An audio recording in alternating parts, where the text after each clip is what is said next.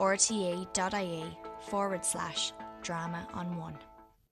Now, in the wings.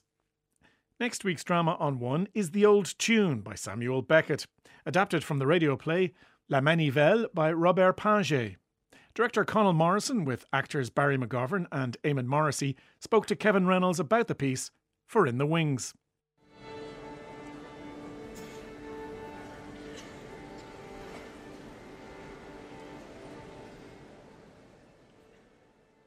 My name is Conal Morrison, and I'm the director of The Old Tune. My name is Eamon Morrissey, actor. I'm Barry McGovern, and I play Cream in The Old Tune.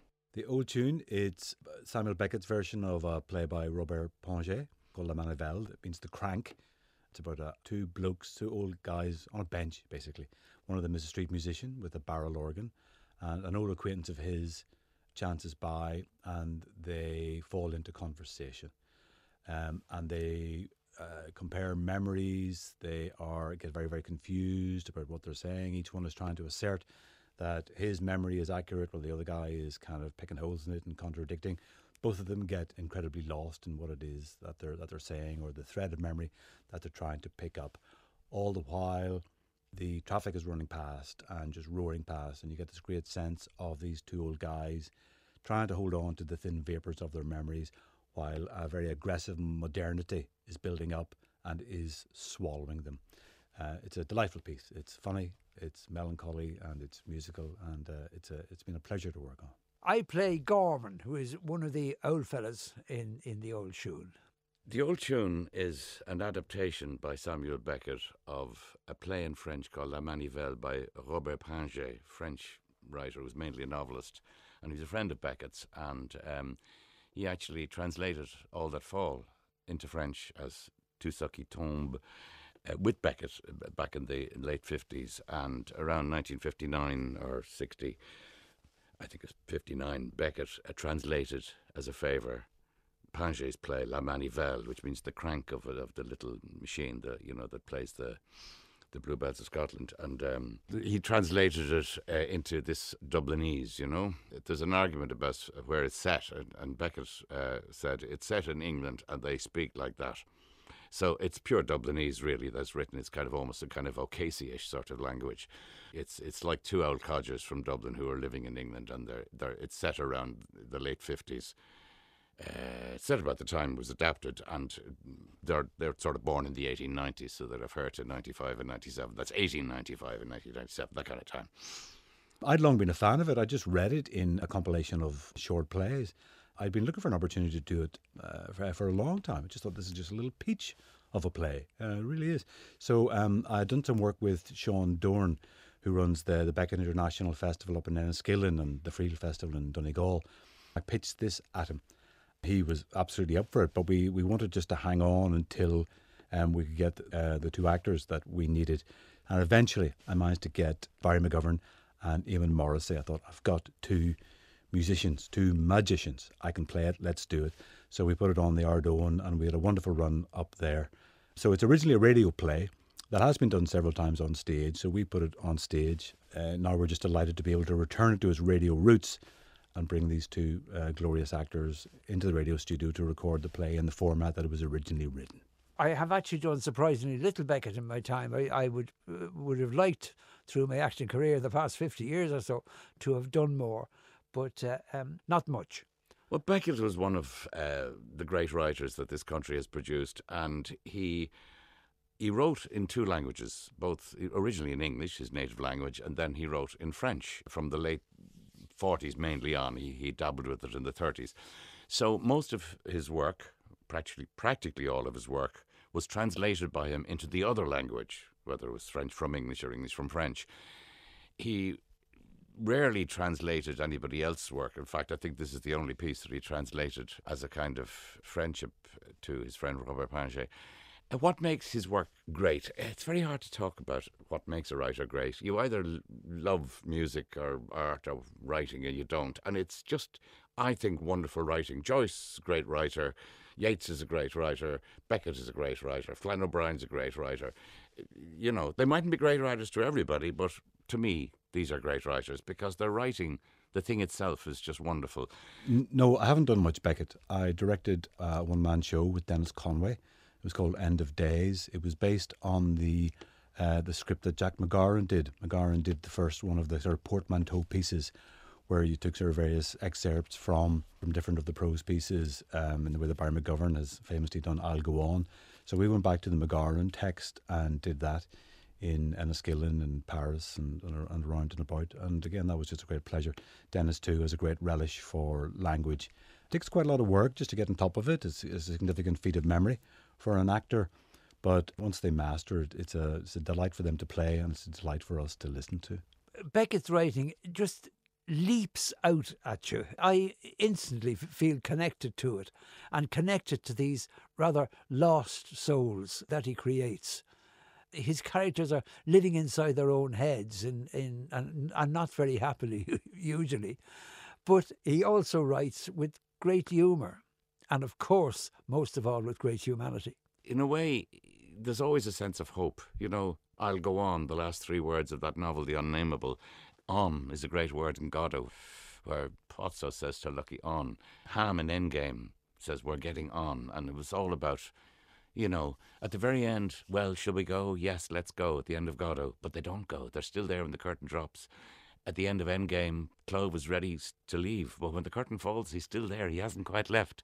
So as Beckett said, if Godot is a play about waiting, Endgame is a play about leaving. I directed Waiting for Godot in America, actually, in Cleveland. A different kind of production altogether. To me, Waiting for Godot was set in Dublin, you know, that's it. It's wonderful writing. I think his writing is just fantastic. I wished I had done more Beckett. Well, I was fortunate enough to meet Beckett on a number of occasions before he died in 1989. I first met him in 1986 when I brought my one man show, the Gates production of I'll Go On, to Paris for Beckett's 80th birthday. And um, Michael Colgan and myself met him uh, when we were over there setting up the show. And he was extremely um, funny, um, was also um, very serious. I mean, I know that sounds like, but but he was witty in a sort of a dark way that you, you read his work and you, you, he's a very sort of black sense of humour, but extremely kind. But also you could get from him a sense of the suffering of the world. He was a man of enormous integrity. And he made you feel quite welcome. I mean, of course, I was a bit intimidated at first. You know, they say never meet your heroes, but here I was meeting one. It was a very great privilege, really. But uh, you know, he, he was very encouraging about the work and so on. And and I asked him some some questions. I wish I'd asked him more questions. You were always told not to ask him about his work, but he didn't mind that at all. If it was practical things like how do you pronounce C L O V in Endgame, clove or clove. You've seen it. You know, I've played he says clove, clove, you know, because the ham, and he said that the clove in the ham to preserve the ham. I know in French it would be clove, you know, but things like that, little small things. I wish I'd asked him other things, but not who God it was, you know. I started out as a writer, as a young playwright with kind of late adolescent pretension, basically. You know, I thought, oh, I want to, write plays before I really knew anything much about them, frankly. Well, I was kind of a child of field day. I was lucky. I was in Armagh and all those field day productions came through. So at the age of 14, I saw translations with Ray McAnally and Stephen Rea and Mick Lally and um, a young fella called Liam Neeson. And um, obviously, I think some of the play went over my head, but uh, it also had a superb, you know, effect on me. Um, I remember being just enthralled by it.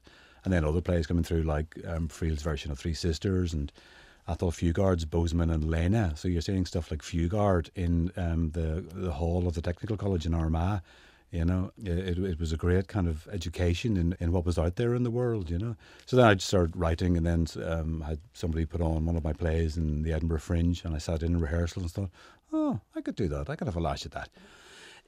It is the apparent sparsity of it. I mean, those two old, out fellas in Waiting for Godot, they're nothing and they just repeat cliche after cliche to each other. And yet there is such significance because, in a kind of a way, they are content. On another level, they are the most melancholy, unhappy people on earth.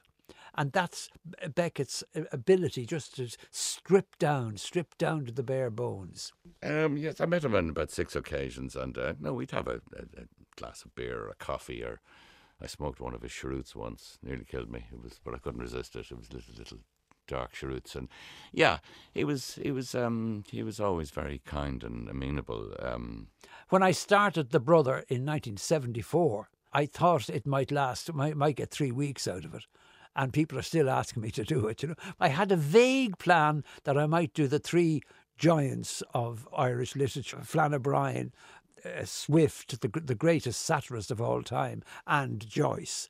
And in fact, I did the, the three, and they were, you know, they they all worked, and and they did me good, and and did the bank balance good. We talk about Dublin and um, how things were, and. Uh, how things were at the Irish Times and you know things like that. You know, I mean, I I, I asked him was he interested in cricket. He wasn't really, but he watched. He was very interested in rugby, which I am. So he he, he watched the rugby internationals. He's a great fan of Ollie Campbell's, and um, Ollie knows this because I met Ollie and he told me. But uh, yeah, he was um, he was keen on sports because he did a lot of that himself when he was at college and at school. He played a lot of sports. He boxed. He played rugby. He played uh, uh, cricket and golf, motorcycling, scrambling, and so on and so forth. Yeah. He was a great man. Yeah, it was a great privilege to meet him. Yeah. The great thing about geniuses, which the three of them were. I no doubt about that. Um, they have their own genius and their own way and their own speak. Uh, the thing about Flann O'Brien, that column he wrote in the Irish Times, people said, oh, he put all his creativity, too much of his creativity into that column, newspaper column every day, every blah, blah. But that is the main body of his work. That is his wonderful work. And to write so consecutively and so wonderfully over such a long period, that's the great body of work there. The old tune, which he always said was Robert Pinget's play and not his, and he should get full credit. Pinget was his vision, not mine. Even though the translation is very close to the original in essence, what he's done is taken the actual patois, the, the way they speak, into a pure Dublinese of, of his time, you know, of his youth and cronies of his father's, I'm sure, spoke like that, just turns a phrase. And the way he writes it, with the, the punctuation, sometimes there's very little punctuation, the odd comma, it's like as if it's as if it's music. And and in a way, you know, I've taught Beckett a bit, and Beckett really should be played as if it's a musical score. I mean, I know that's an odd thing to say, but it's it's kind of like Pinter's quite musical. There are certain writers who are Joyce is extremely musical. I mean, Finnegans Wake is is like a a Roaratorio as the word comes into it, and John Cages uses this as too. You know, in the end, it's the sound, and it's it's the feeling of the whole piece.